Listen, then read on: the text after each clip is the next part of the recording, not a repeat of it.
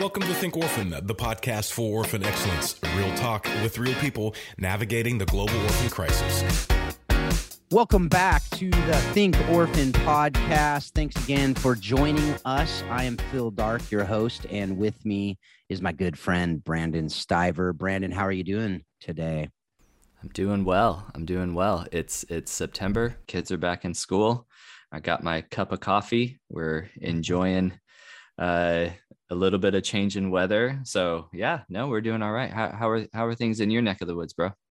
Going pretty well. I would appreciate everyone out there if you are a praying person to pray for my mom. She's been in the hospital for six and a half weeks now, as oh the goodness. time of recording with uh, fighting COVID. Her lungs and uh, are, are weakened boy, the big thing for her is her blood for the doctors to be able to figure it out. Hopefully, by the time this airs, we'll have it all figured out and she'll be back home and everything will be good. But please be praying for her because I we know this isn't the end of the road. So yeah, um, she knows the Lord. That's that's the important thing. But uh, for her to be able to keep fighting and and uh, be able to to be with us for a bit longer. So yeah, um, so I'm so sorry to hear that, and definitely praying for her recovery. That's uh those are the times that we're in and it, and it has such an effect on us not only when we look out in society but personally you know uh, i have friends and colleagues that have uh, struggled you know through that illness as well so yes yep. definitely be praying man sorry to hear that no you know it, it's it's the times that you know we say we believe certain things and the question is do mm. we right and yeah. uh, you know to have that peace that passes all understanding is something Amen. that that is real and yeah. um, i just i just keep praying for that for us um, and the family and for her to have that too um, but uh, you know for for all of us with all this work we're doing right i mean the reality is we're continually in the face of uncertainty and you know yeah. mortality is is right in our face and and this obviously a lot of what we're talking about here is caused by these tragedies and different things that go on and for the children that we're we're fighting to to help to flourish right a lot yeah. of that comes from in the face of these things so for us to continually know where our source is who our source is and uh, to have that peace in the midst of this it, it really makes it possible to do a lot of what we're doing um, so that we don't just crush under the the just pain of, yeah. of the things we see right so that's something i encourage everyone right i mean is to, to truly present your request to God and and have that peace that passes all understanding that he will guard our hearts and minds in Christ Jesus. So that's Amen. my prayer for for me and for my family and for my mom obviously to continue uh, fighting and for all the people who are are going through that. I I know we're not alone here um in that and i know everyone listening at least knows somebody that's that's struggling with something right now you know just one of our friends at school for praying for him too um a seventh grader just got diagnosed with leukemia right and oh, you know these it's it's it's part of life it's but it's never easy right? It's yeah. never easy. So anyway that's you know it's heavy the heavier than we normally start right? But but that's where we are right? But that's, that's life man. in, right? That's that's the times we're in and it always is the time. I think where it's more yeah. obvious it's more in our face right now. So yeah. um speaking of that we have I, I think a, we got a guest today right? Uh, I, I, mean we got we got a guy that that is uh that's doing good work. I mean, there's challenges in various places of the world, and and this is one of those guys that's really uh, taking it head on. So so Phil, why don't you share a little bit? Who do we who do we got coming on today? Yeah, so I'm going to leave a lot of it for him to be able to share his story, right? But as we always do, but I'm super excited. I got I got to to meet Aaron Blue, who is our guest today. A few months ago, uh, a friend of mine connected me with him and just connected immediately. This guy is doing some amazing things on the border of Thailand and Myanmar. Um, amazing story. We're going to get to hear some of the incredible things they're doing with family strengthening, using soccer um, in ministry to connect with communities, which, you know, folks out there, you know, that's near and dear to my heart. And um, so, you know, with we're not going to really talk too much more now, but he's the Thailand director for the Charis Project, and uh, we get to have a great conversation today with Aaron Blue. So, without more from us, actually, I will say one more thing. If you haven't already done so, uh, you know, connect with us. Uh, info at thinkorphan.com. Um, connect with Brandon and I. Just I'm at pdark at providenceworld.com. Brandon at one million home.com. Right. That's right yeah, just connect with us. We'd love to have conversations with you. If you have any ideas for guests, please share that with us and we can, you know, see if it's a fit for what we're talking about. So without now, really, without more from us, we're going to get to this great interview with Aaron Blue.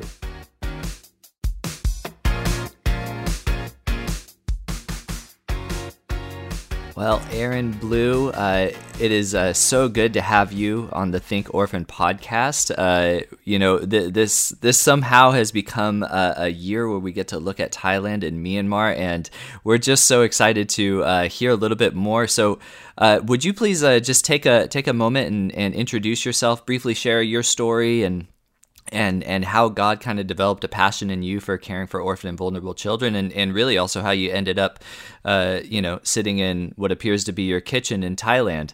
Uh, we'd love to hear a little bit about about you and and introduce yourself to our audience. Hey, Phil and Brandon, I'm stoked to be here. I'm I'm I'm super stoked to be here. Um, there's there are different lengths of that story. Uh, um, uh, but actually, this is my my office in Thailand. I'm uh, uh, I'm going to be sleeping at the office tonight because of curfew here. I'm not allowed to drive home now, oh, wow. and the internet connection is better in the office. so, um, well, shoot, part of uh, family and children have been central and key and important to me for a long time. I'm the oldest of eight kids. Um, so I've got seven younger brothers and sisters, and uh, I got to see how human beings develop, go from infant into adult into develop before I was a parent. And so that shaped me a lot. Um, and then, uh, and that's glossing over a lot, but that gives that gives kind of a picture. But I married my wife, Kareen. We got married. Um, what? I think this year it's 21. Yeah, it's 21 years now. Our, our marriage old enough to drink. Um, um, and shortly after we got married, we were in Southern California and we went down to northern Mexico to visit uh, some friends of mine who ran an orphanage there.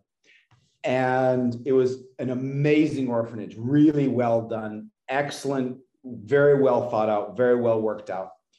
Um, and we went and met with them and experienced that and said, This space, somehow this space is what we feel called to. Um, and so there was that kind of deep thing going back that far. Uh, and then and then life happened and uh, uh, uh, uh we did all kinds of different things. I went to seminary, uh, started a family, and worked for a living. And then the connection with Thailand started. Very, very interesting. This is a whole other story, very interesting story, time in my life, uh, big transitional time, um, fighting with God, and uh, uh, and then finally coming to peace. And once I came to peace, my brother was in Thailand at the time, um, doing kind of a gap year, working with different ministries, different projects.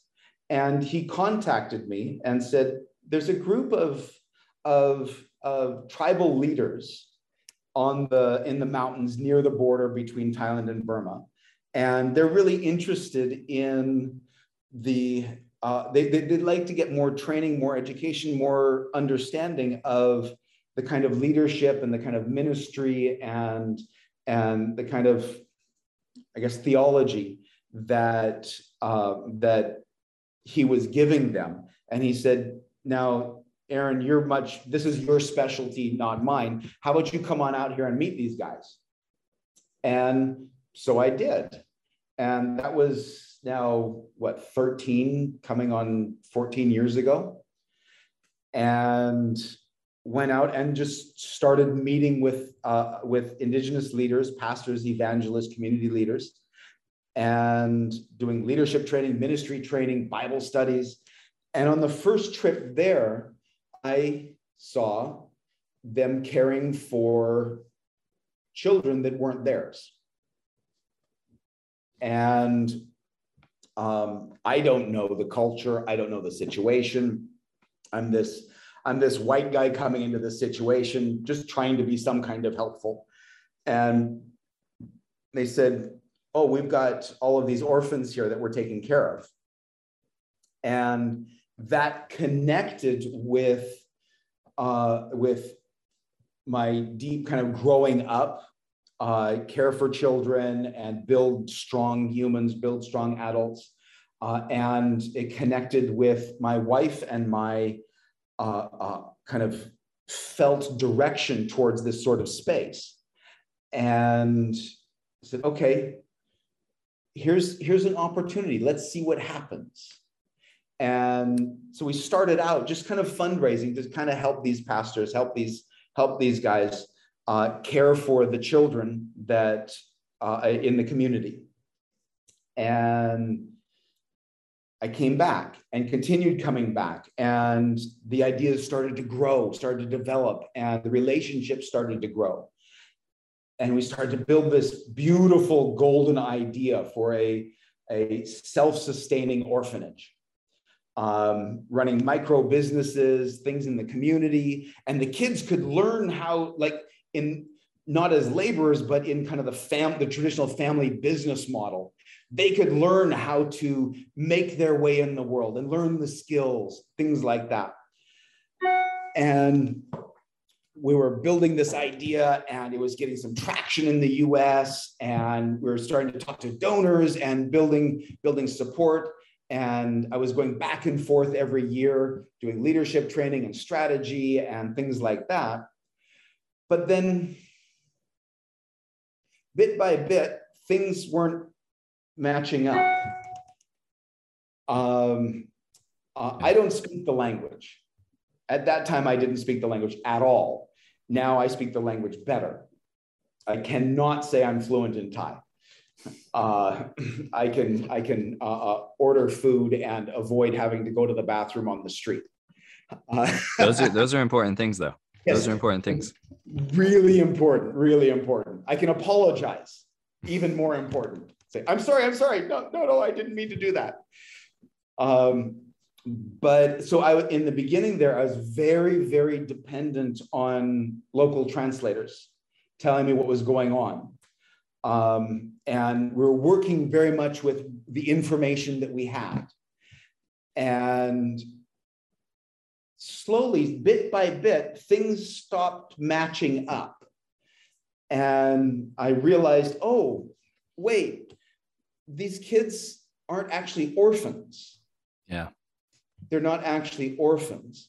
Um, and that started bringing more questions. So where, where are their parents? What happened? Why are we taking care of them? And um, I mean, I got uh, I got different explanations and in the in the quote unquote industry, I started to learn new vocabulary, education orphans, poverty orphans, um, and I got good at using those words. And but it just kept getting more and more uncomfortable.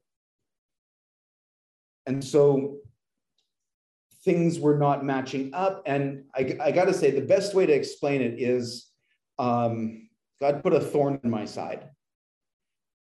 And it would have been much more comfortable and to, to stick with what we were doing and to keep that model and keep that vision. But there was a thorn in my side and I couldn't let it go. Yeah. And part of it is, um, and I forget how many children I had at the time. Now I've got six.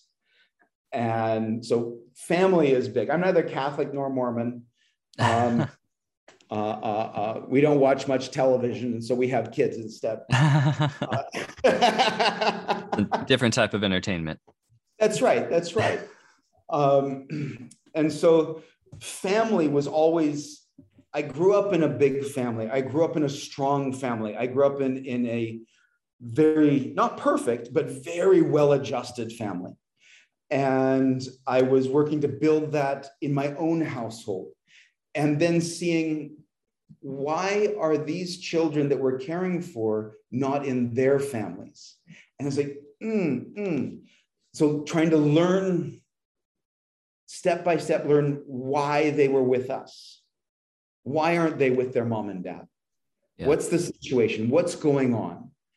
And many different reasons, many different reasons. Um, some is just convenience just more convenient to and, and economically uh, uh, beneficial to send their kids to live with the uh, the, the foreign funded uh, uh, children's home and go to school and it saves money for the family and it's just convenient sometimes the families were just desperate sometimes there was abuse sometimes there's just so there's a lot of different stories right and hey, Aaron, let me cut you off there. Just not to, well, I will cut you off. I because I want we will get into some of that stuff um, in much more depth later, and I, I do yeah, want to get into it. And so, um, first thing I want to say is I'm stoked that you used the word stoked earlier. Um, the second is uh, um because not you know you don't hear that very often as california boys you know all three californians. but yeah. i grew up in california. Yeah all three of us are california boys so we're, we're like speaking the language. Just for other people out there stoked is excited. It's a very good word. It's kind of like rad. I know that kind of used another word. I just wanted to say rad on the podcast. I don't think i have yet. So um but uh yeah so we do have three three california. This is just this is awesome. So uh but i also do want to say you know this is a family show so we got to be careful on some of the things we talk about but um but uh, i'm just i'm totally kidding aaron like but uh so I, I do want to get into a little bit more of the of the actual ministry you're doing with the Charis Project, right? So, we've talked recently about the past several months. We talk a lot about it. In fact, in just the introduction, we talked about the impact COVID is having just on my life personally, yeah. but also in the ministries that we work on. Also, recently in your neck of the woods, there's been flooding. Yep. Right.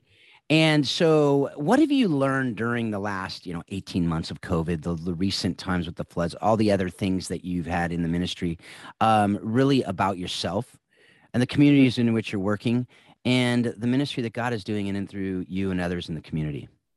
Yeah. Um, if you'll allow me, let me take five minutes and and transition from that history right into that. Yeah. Um, I think I can do that effectively and efficiently.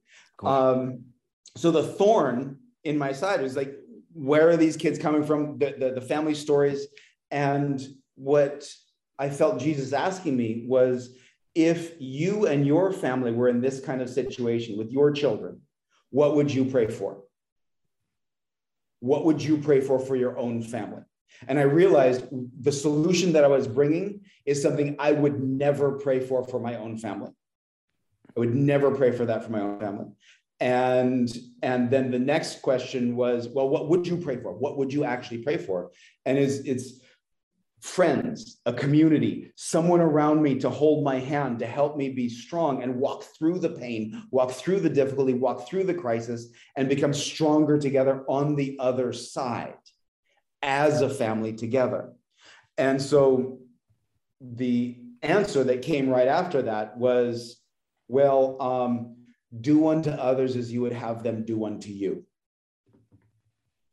And so that transition, that began the transition into what we're doing now, into what we're doing now, which is um, uh, to, to steal a overused uh, and maybe misunderstood phrase, we focus on the family.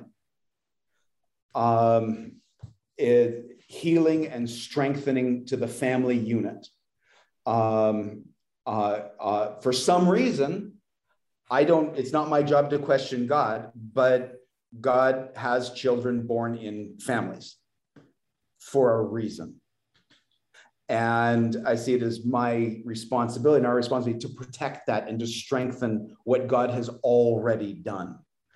And so the, the, the building resilience, building health, building strength in the family unit. Now, when it comes to the current situation, none of that changes. This is flooding, COVID, it's just another crisis. And the way a family gets through that is through resilience.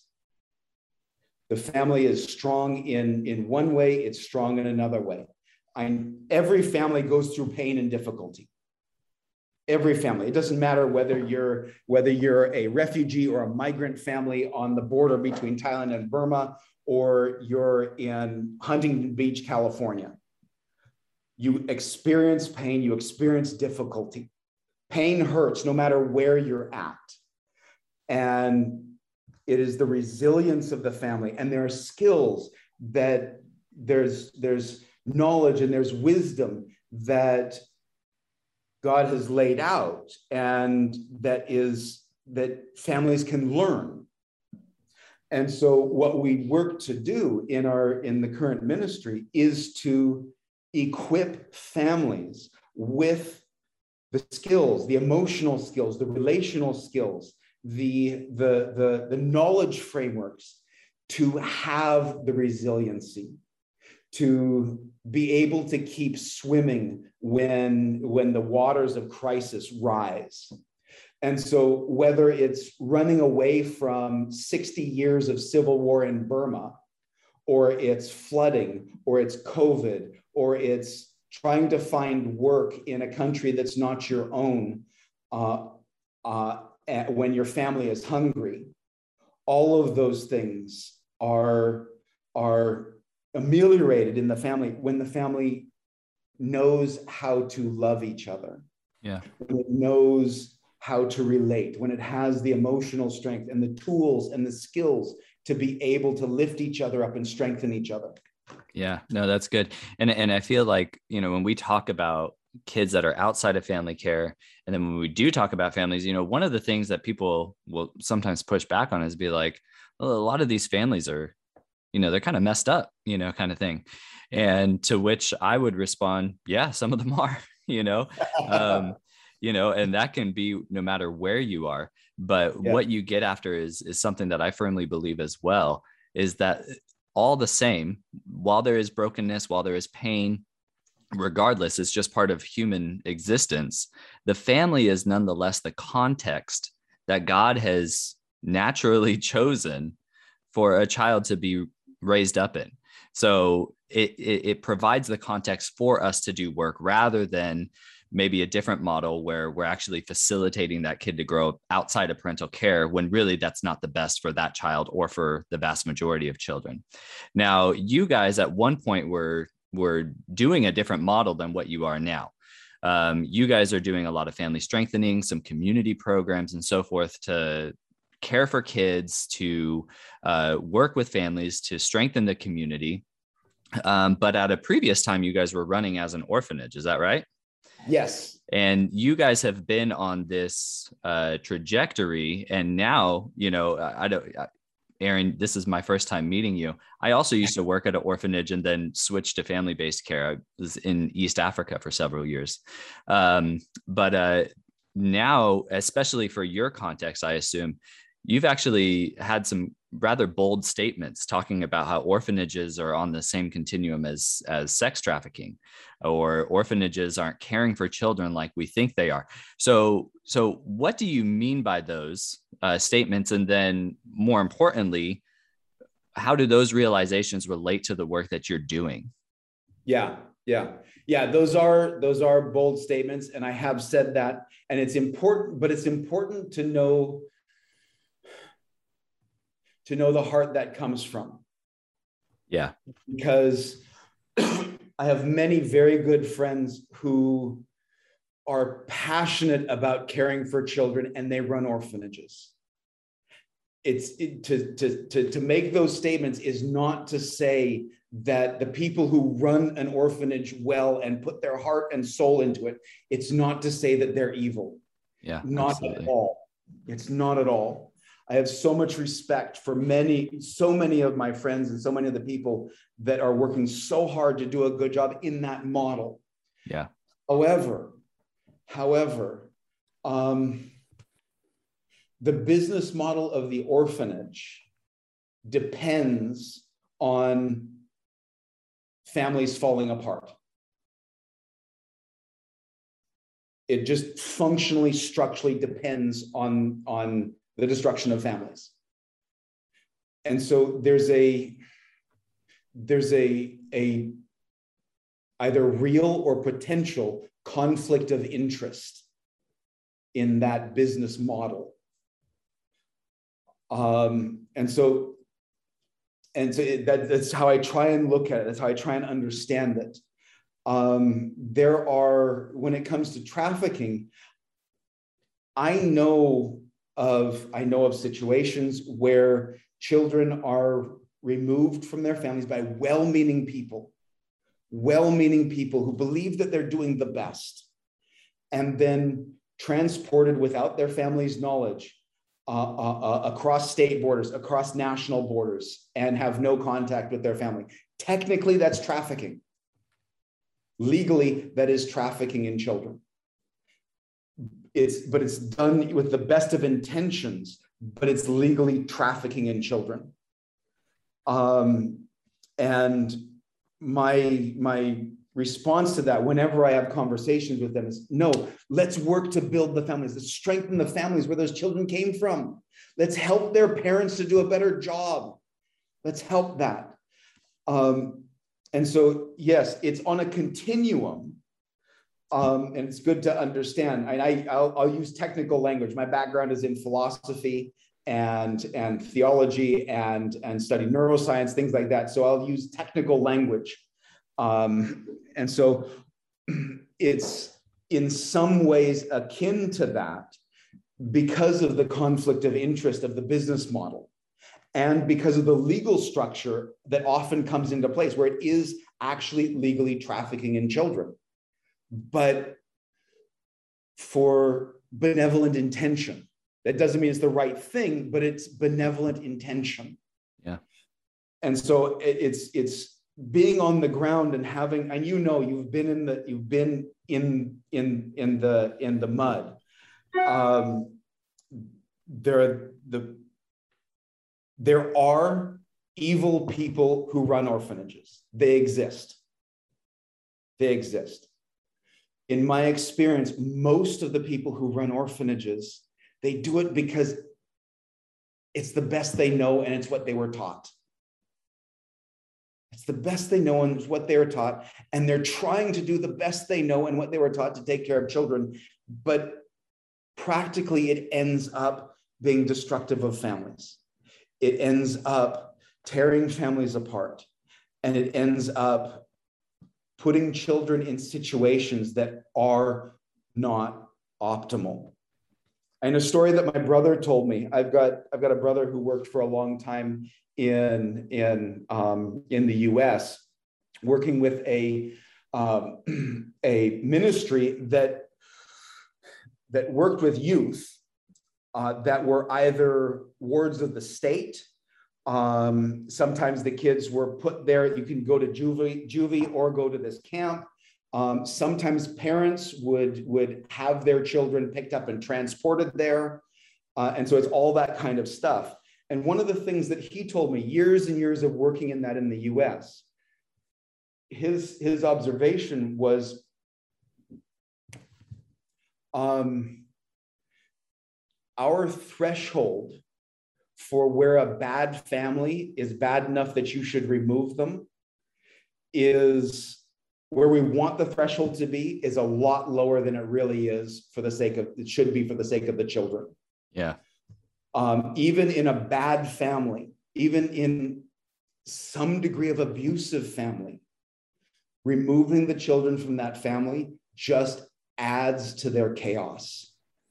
They're already in chaos, and then removing them from that makes more chaos on top of it. And so it's this this this threshold of where where's the point where you where the child should be removed? Practically it's it's it's higher than we would want it to be when we look at the outcomes for the children. Yeah. And so it's all of those things together. So it's it's it's a complicated thing and it's so difficult to make to make um, ex cathedra statements yeah um, it's easy to make strong statements but it's it's it is so complicated. I, I, I keep going back to support the family, strengthen the family. That's our first, that should be our first, our first engagement, our yeah. first engagement. And on that note, so that's that that kind of takes us into the next step. So we all know, right? I mean, I would say most people who uh, understand scripture and and know how family works know that ideally every kid can stay in their biological family, have it be super healthy, and they can flourish and live happily ever after. Right. But we live in a broken world, right? We live in a world where it's not perfect, it's not ideal. Things happen orphaning events happen. There are actual double orphans in the world. There are people who don't have family. There are people. So we know that all these things are going on, but there's also so many families who, if we could, if we could actually strengthen them, if we can pour into them and help them to deal with the issues that they have, whatever they may be, um, we can have, we can strengthen and we can help families be healthier, right? And it may not look ideal to us. It may not look perfect to us. It may not look good enough to us. But as you just said, think that that standard that we have sometimes is too high because we project our family onto it or we project the way that we think it should look onto it, right? So that's why we do this show, right? That's why we do this podcast is because it it sometimes is a very simple family is the best yet a very complex in reality and in practice, right? This theory practice gap is huge sometimes, massive sometimes, right? Usually, right, in the work that we're doing. Otherwise, we would have had it figured out a long time ago, right? so, with that, some people do think they have it figured out, by the way. So, assuming you're not that person, and uh, we have people around the world who aren't those people, uh, you know, what are some of the ways that you are strengthening families, that we can strengthen families that you've seen that have worked in your neck of the woods, in your area of the world, that likely will work other places? Um, you know, you have savings groups, right? Talk about that. Talk about other ways that you are actually having success strengthening families who we otherwise would have written off a long time ago, right? Yeah, sure. Um, Uh, yeah, as you mentioned, the, the, the, savings groups, we've got three main programs, uh, ongoing programs in the Charis Project. It's family rescue, family education, and family enterprise. Um, and the, the savings groups, or VSLA, Village Savings and Loan Association, for people who are familiar with that, um, that's kind of the core of the family enterprise program. Now, we all know that money doesn't fix all of your problems. Mm-hmm. But not having any money makes all of your problems worse. mm-hmm. um, and so, in the, the, the communities where we work, we wanted to experiment. And I'm familiar, I, have read Muhammad Yunus and uh, microfinance and see there's, there's opportunities here. Uh, and there, there, something can happen. And I had learned about the model of VSLA, Village Savings and Loan. We don't loan money. We equip people, we equip communities and train them to be able to run their own micro bank. Um, and what we've found now, let me really quickly give the context. And this context carries globally in a lot of the similar situations. Um, the people that we work with have no access to financial infrastructure, any kind of formal financial infrastructure. Um, they're, they're refugees and migrant workers. Uh, they can't get a bank account. Um, and so they're, they're, what constitutes financial infrastructure for them is cash under their pillow and willpower. Cash under their pillow and willpower. Now, any of us who've had who've tried to save money that's in our wallet know how powerful willpower is. It's not that strong. Now add to it that your children are hungry and that you've got you're stressed out and you you you don't have the ability to, to have the it, taxes your willpower. And so the the fallback is uh, black market lenders. The fallback is black market lenders, 20% per month on average. And so everyone is in debt. Everyone in our community is in debt. Uh, they because they have their cash under their pillow and they spend it and then they borrow money because they need to get more money to get through the month they need to get for this crisis whatever now what we've done the, the vsla model is i think 30 years old. It started out in africa. It's globally validated. No one had done it in this community in the migrant and, and non-camp refugee community in Mae Sot. we said let's give it a shot. Let's give it a shot and see what happens. Maybe we'll succeed maybe we'll fail but let's let's take a shot. And we did. And uh, first started at the end of 2017 and since then 90% of the families who who work with us who join a, a savings group are debt free with cash in hand within the first year. Hmm. without having a new job. All that's happened is they have a stable, trustworthy infrastructure to be able to capture and protect the value that they already have before it was just going away, going away, going away. Now, what happens for families in that is a huge stressor disappears having no money. I, I've been in the situation where I maxed out my last credit card in order to pay rent and had no money in the bank with with with three kids with three children and a wife and no job i've been there not as bad as the people that i've that, that we work with but i've been to that level and i know that stress. Mm-hmm. You, you lose the ability to think you, it, it, it damages the relationships. It, it's just really really tough.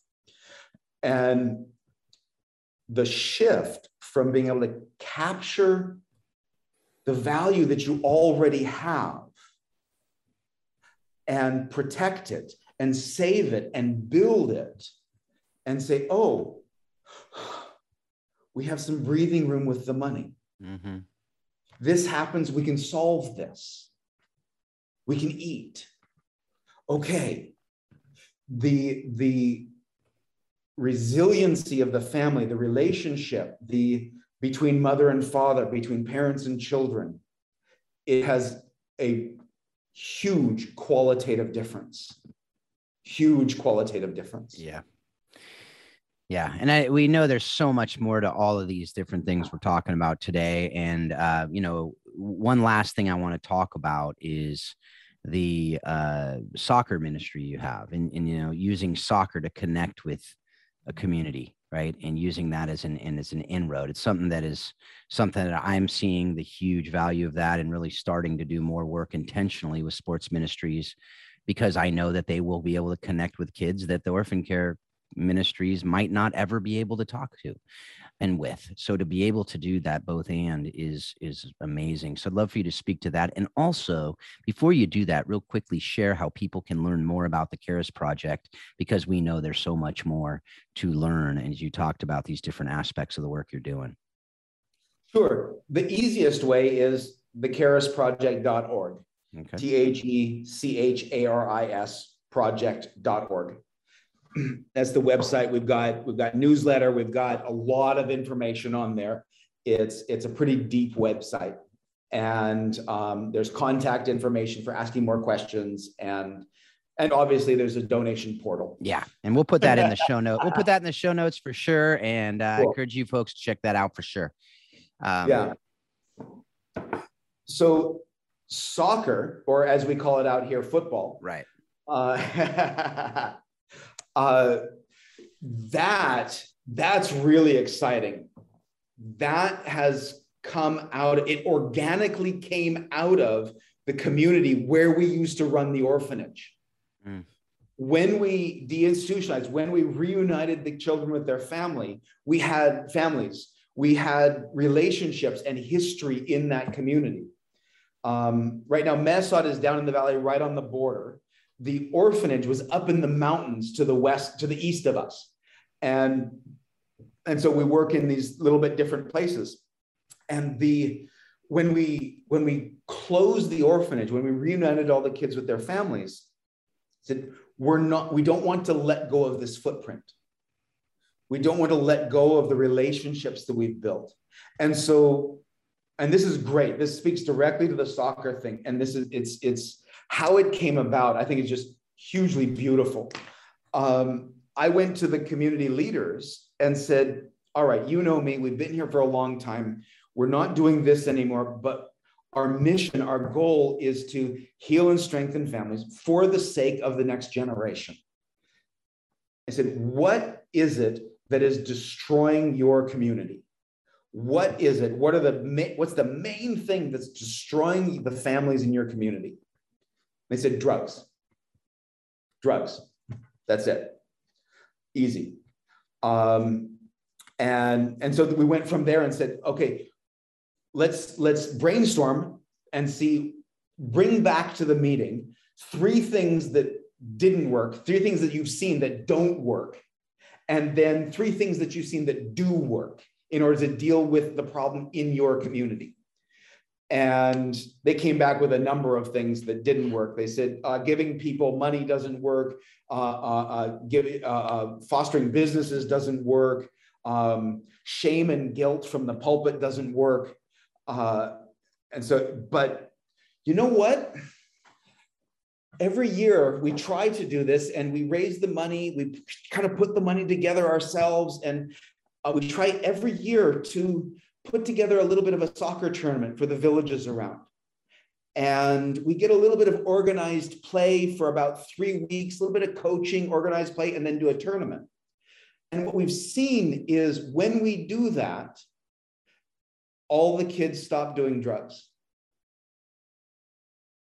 they would rather play soccer than do drugs. And I said, Oh, that's really interesting. That's really interesting. What do you think? Do you think you know this community better than me? This is your people. What do you think? Do you think if there was more soccer, there would be less drug use? If we could do that more through the year, there would be less drug use? Oh, yeah, absolutely. They're doing drugs because there's nothing else to do. It's just boring. It's it's it's mountain villages with nothing. And I said, would there be any other benefit to that? And I said, oh, we would get to mentor the kids. We would get to have impact on their lives. We'd get to um, uh, uh, uh build them up and encourage them in ways that, I mean, honestly, their families don't know how to do. And um, I, I, we haven't translated all of our family strengthening education curriculum into the language that's up there because we developed it down in Mae Sot itself in Burmese language. And up there, they speak Lahu and Thai. And so it's like, we're working on putting that up there, but it's a whole process of translation and, and all of that. But they said, the families are where they are. Let's start working with the kids. And with soccer, we can reach the kids, we can influence the kids. They would rather do this than do drugs. And we have the opportunity to reach out to them and, and, and encourage them and mentor them and build skills and knowledge and character and, and pointing to something bigger. Yeah. And that's so and good. I said, that's beautiful. That's beautiful. I said, do you guys realize do you guys realize that what you have come up with on your own is a globally validated model? Yep. Have you ever heard of this anywhere else? they said, no, we never heard of this. Yeah. No, it's so good. No, I, and and as a as a guy that uh, grew up playing soccer my whole life, just realizing the positive impact of of child and youth sports, um, you know, in such a in such a seminal period of a person's life, um, it's it's one of those activities that kind of punches above its weight. You know, like oh, all it took was a ball and grabbed a few friends and had this massive impact on a person. You know, like that. That's one of the things that's so amazing about youth sports. So I just love yep. that. Well, and Aaron, I will this, say, Brandon, oh, real yeah. quick, for those of you who remember Rick Morton, I will say if you tried American football in that instance, it wouldn't have worked. I'm just it that's just for Rick. So Rick, if you're listening, there you go. Anyway, go back to it. Doesn't it doesn't it doesn't translate. well, uh, Aaron, this has been it's been awesome to hear about what you guys are doing in Thailand. And uh, if you've heard the podcast before, you know we're all about spreading word of mouth and uh, and and hearing about things that have influenced the people that that we have on the podcast. So uh, with that, would love to know what have you watched, read, or listened to that has most impacted your thinking on how we can love orphan and vulnerable children and families with excellence. Um, I can give you the long, complicated answer, or I can give you the easy give. Um, Go with the, the, easy give. Yeah, the, the, the easy give, the easy pull is Lion, the movie Lion. Okay. Yep. That's it. It it's a punch in the gut. It's a punch in the gut, man. and uh, we watched it here with our whole team, with our Burmese and Thai team, and they said, "I said, you're gonna this is gonna be powerful. You're gonna cry. And they said no no we're not. No we're not. We've seen we, we we've been through a lot of stuff. Everyone was sobbing their guts out. And it's like this is what we're trying to do. We're trying to fix this. We're trying to stop this. This is and the mate every one of them had stories that were similar to the to the stories that boy went through it's like yes we know this we know this yeah and so that that's an easy pull. That's so good. Yeah. No, that movie when when I watched it with my wife, it was like one of those things. It's not like a movie like, okay, let's go to sleep now. It was like, oh, I just got punched in the face with something, especially when you've devoted yourself to orphan care and we're adoptive parents. And so mm. it was, yeah, no, that that's definitely something worth checking out. If you guys, if our listeners have not watched the movie Lion yet, it's very well done and, and a compelling story. All right. Uh, last question What person uh, has most impacted your thinking on how we can love orphan and vulnerable children with excellence? I would have to say my mother.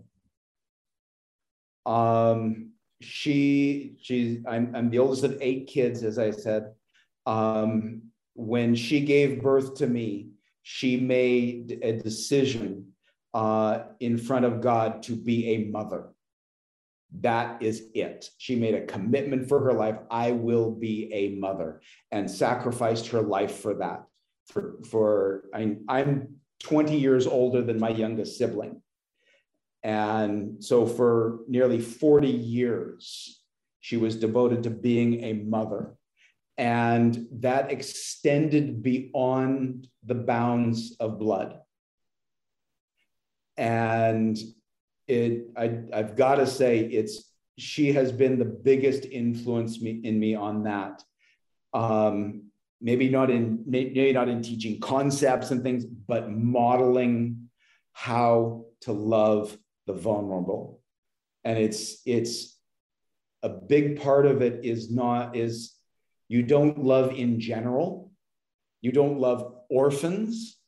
You love this person. You love this person. You do the best you can. You give the best love that you can, working between you and Jesus together to love this person the best possible. Mm. And then the next person, and then the next person. That's right.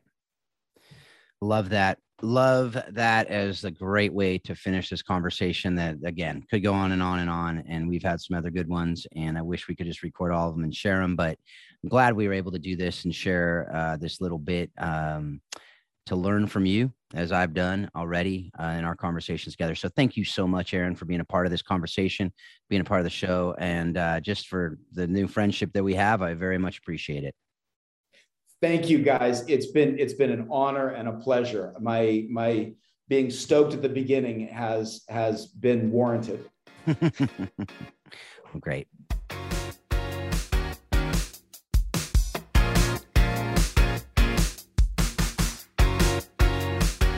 Well, thanks again, Aaron, for joining us for yet another, what I think is a great conversation here on Think Orphan. And just as always, man, I'm just continually learning from these people. Um, amazing people doing amazing things, and um, all for God's glory. So, and for the flourishing of the children. You know, yesterday in my class, I talked about the anatomy of flourishing, which was episode 20 here with Andy Crouch. Talk about this idea of you have to have authority and vulnerability. And to hear the vulnerability there, um, Aaron talking as he's talking about learning and not knowing and not understanding and just that humble learning posture was so evident. But uh, I want to hear from you. What'd you think? Uh, conversation. I know this was your really first experience with uh, with learning from Aaron.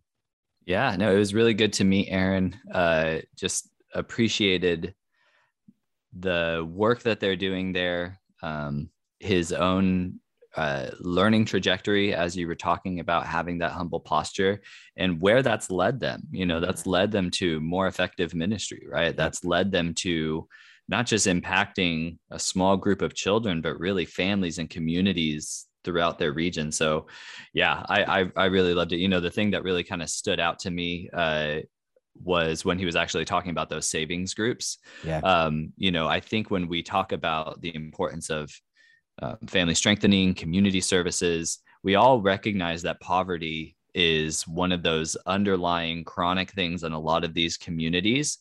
And just because you you know maybe you used to run an orphanage maybe now you have a social workers on your team and you manage cases or however you run your organization it doesn't mean that all of a sudden now you have an econ you know an economics background right or that right. you're going to know how to um, do you know uh, this this uh, economic community development type of stuff um, and that's one thing that as i engage with um, you know these nonprofits and organizations throughout the world that economic piece is huge you know so uh, the fact that they've actually been able to uh, implement those and that they've done the homework and you know he he mentioned uh, Yunus and the Grameen Bank which kind of uh, spearheaded um, those microfinance uh, initiatives that have proved to be very effective, including uh, in South and Southeast Asia.